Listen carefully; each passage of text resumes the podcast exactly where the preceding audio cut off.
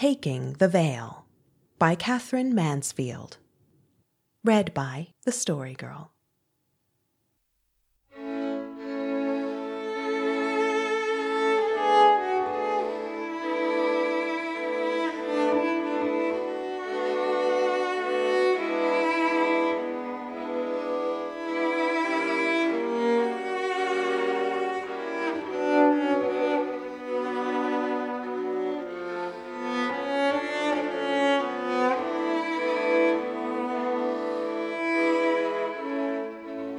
It seemed impossible that anyone should be unhappy on such a beautiful morning. Nobody was, decided Edna, except herself. The windows were flung wide in the houses. From within there came the sound of pianos. Little hands chased after each other and ran away from each other, practicing scales. The trees fluttered in the sunny gardens all bright with spring flowers. Street boys whistled. A little dog barked. People passed by, walking so lightly, so swiftly. They looked as though they wanted to break into a run. Now she actually saw in the distance a parasol, peach colored, the first parasol of the year. Perhaps even Edna did not look quite as unhappy as she felt. It was not easy to look tragic at eighteen, when you are extremely pretty, with the cheeks and lips and shining eyes of perfect health. Above all, when you are wearing a French blue frock and your new spring hat trimmed with cornflowers. True, she carried under her arm a book bound in horrid black leather. Perhaps the book provided a gloomy note but only by accident. It was the ordinary library binding. For Edna had made going to the library an excuse for getting out of the house to think, to realize what had happened, to decide somehow what was to be done now. An awful thing had happened. Quite suddenly, at the theater last night, when she and Jimmy were seated side by side in the dress circle, without a moment's warning. In fact, she had just finished a chocolate almond and passed the box to him again. She had fallen in love with an actor. But fallen in love. The feeling was unlike anything she had ever imagined before. It wasn't in the least pleasant. It was hardly thrilling unless you can call the most dreadful sensation of hopeless misery, despair, agony, and wretchedness thrilling. Combined with the certainty that if that actor met her on the pavement after, while Jimmy was fetching their cab, she would follow him to the ends of the earth, at a nod, at a sign, without giving another thought to Jimmy or her father and mother or her happy home and countless friends again. The play had begun fairly cheerfully. That was at the chocolate almond stage. Then the hero had gone blind. Terrible moment. Edna had cried so much she had to borrow Jimmy's folded, smooth feeling handkerchief as well. Not that crying mattered. Whole rows were in tears, even the men blew their noses with a loud trumpeting noise and tried to peer at the program instead of looking at the stage. Jimmy, most mercifully dry eyed, for what would she have done without his handkerchief?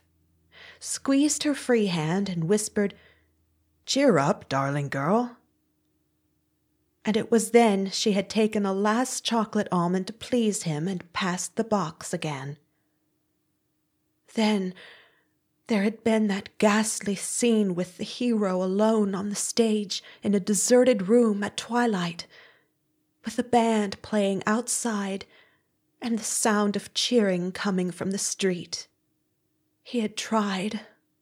Oh, how painfully, how pitifully, to grope his way to the window.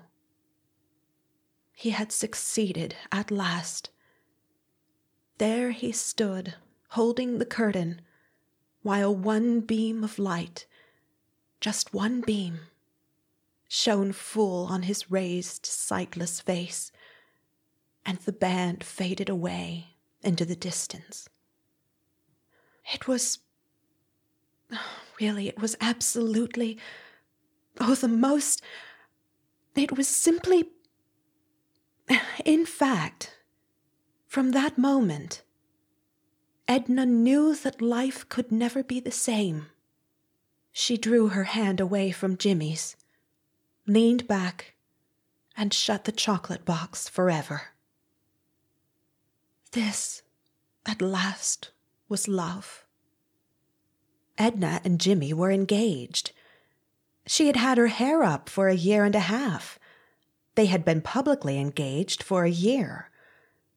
But they had known they were going to marry each other ever since they walked in the botanical gardens with their nurses and sat on the grass with a wine biscuit and a piece of barley sugar each for their tea. It was so much an accepted thing that Edna had worn a wonderfully good imitation of an engagement ring out of a cracker all the time she was at school. And up till now they had been devoted to each other. But now it was over. It was so completely over that Edna found it difficult to believe that Jimmy did not realize it too. She smiled wisely, sadly, as she turned into the gardens of the convent of the Sacred Heart and mounted the path that led through them to Hill Street. How much better to know it now than to wait until after they were married. Now, it was possible that Jimmy would get over it. No, it was no use deceiving herself. He would never get over it. His life was wrecked, was ruined. That was inevitable. But he was young. Time, people said, time might make a little, just a little difference. In forty years, when he was an old man, he might be able to think of her calmly. Perhaps. But she. What did the future hold for her? Edna had reached the top of the path. There, under a new leafed tree, hung with little bunches of white flowers, she sat down on a green bench and looked over the convent flower beds. In the one nearest to her, there grew tender stalks, with a border of blue, shell like pansies, with at one corner a clump of creamy freesias, their light spears of green criss-crossed over the flowers. The convent pigeons were tumbling high in the air, and she could hear the voice of Sister Agnes, who was giving a singing lesson. Amen, sounded the deep tones of the nun, and Amen, they were echoed. If she did not marry Jimmy, of course she would marry nobody. The man she was in love with, the famous actor, Edna had far too much common sense not to realize that would never be. It was very odd. She didn't even want it to be. Her love was too intense for that. It had to be endured, silently. It had to torment her. It was, she supposed, simply that kind of love. But Edna, cried Jimmy, can you never change? Can I never hope again? Oh, what sorrow to have to say it, but it must be said. No, Jimmy, I will never change. Edna bowed her head and a little flower fell on her lap. And the voice of Sister Agnes cried suddenly, Oh no. And the echo came, Oh At that moment, the future was revealed, Edna saw it all. She was astonished. It took her breath away at first. But after all, what could be more natural? She would go into a convent. Her father and mother do everything to dissuade her in vain. As for Jimmy, his state of mind hardly bears thinking about. Why can't they understand? How can they add to her suffering like this? The world is cruel, terribly cruel. After a last scene when she gives away her jewelry and so on to her best friends, she so calm, they so broken hearted. Into a convent she goes. No, one moment. The very evening of her going is the actor's last evening at Port Willin. He receives by a strange messenger a box. It is full of white flowers. But there is no name, no card. Nothing? Yes, under the roses, wrapped in a white handkerchief, Edna's last photograph with, written underneath, the world forgetting, by the world forgot. Edna sat very still under the trees. She clasped the black book in her fingers as though it were her missal. She takes the name of Sister Angela. Snip, snip. All her lovely hair is cut off. Will she be allowed to send one curl to Jimmy? It is contrived somehow. And in a blue gown with a white headband, Sister Angela goes from the convent to the chapel, from the chapel to the convent with something unearthly in her look, in her sorrowful eyes, and in the gentle smile with which they greet the little children who run to her.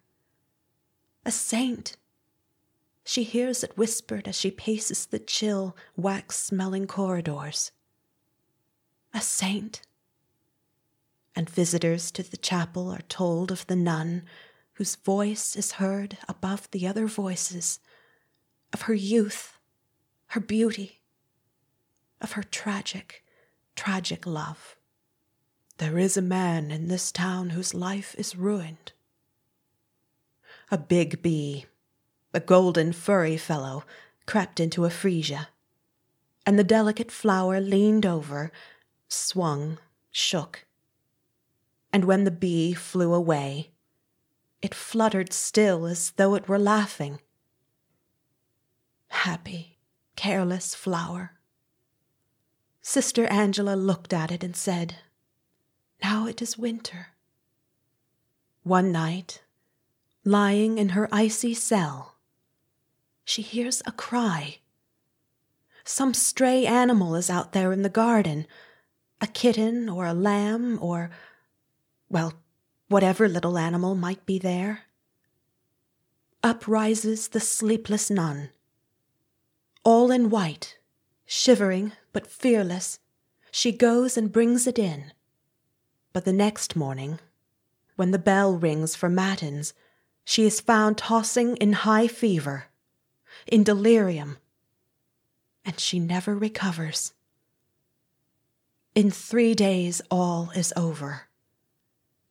The service has been said in the chapel, and she is buried in the corner of the cemetery reserved for the nuns, where there are plain little crosses of wood. Rest in peace, Sister Angela. Now it is evening. Two old people, leaning on each other, come slowly to the grave and kneel down, sobbing. Our daughter, our only daughter. Now there comes another. He is all in black. He comes slowly. But when he is there and lifts his black hat, Edna sees to her horror his hair is snow white. Jimmy! Too late. Too late. The tears are running down his face. He is crying now. Too late. Too late. The wind shakes the leafless trees in the churchyard. He gives one awful, bitter cry. Edna's black book fell with a thud to the garden path. She jumped up, her heart beating. My darling! No, it's not too late. It's all been a mistake, a terrible dream. Oh, that white hair! How could she have done it? She has not done it.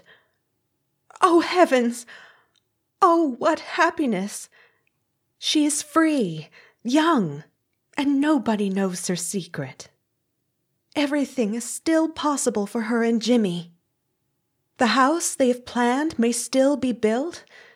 The little solemn boy with his hands behind his back, watching them plant the standard roses, may still be born.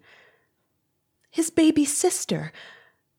But when Edna got as far as his baby sister, she stretched out her arms as though the little love came flying through the air to her, and gazing at the garden, at the white sprays on the tree, at those darling pigeons blue against the blue, and the convent with its narrow windows. She realized that now, at last, for the first time in her life, she had never imagined any feeling like it before. She knew what it was to be in love. But in love.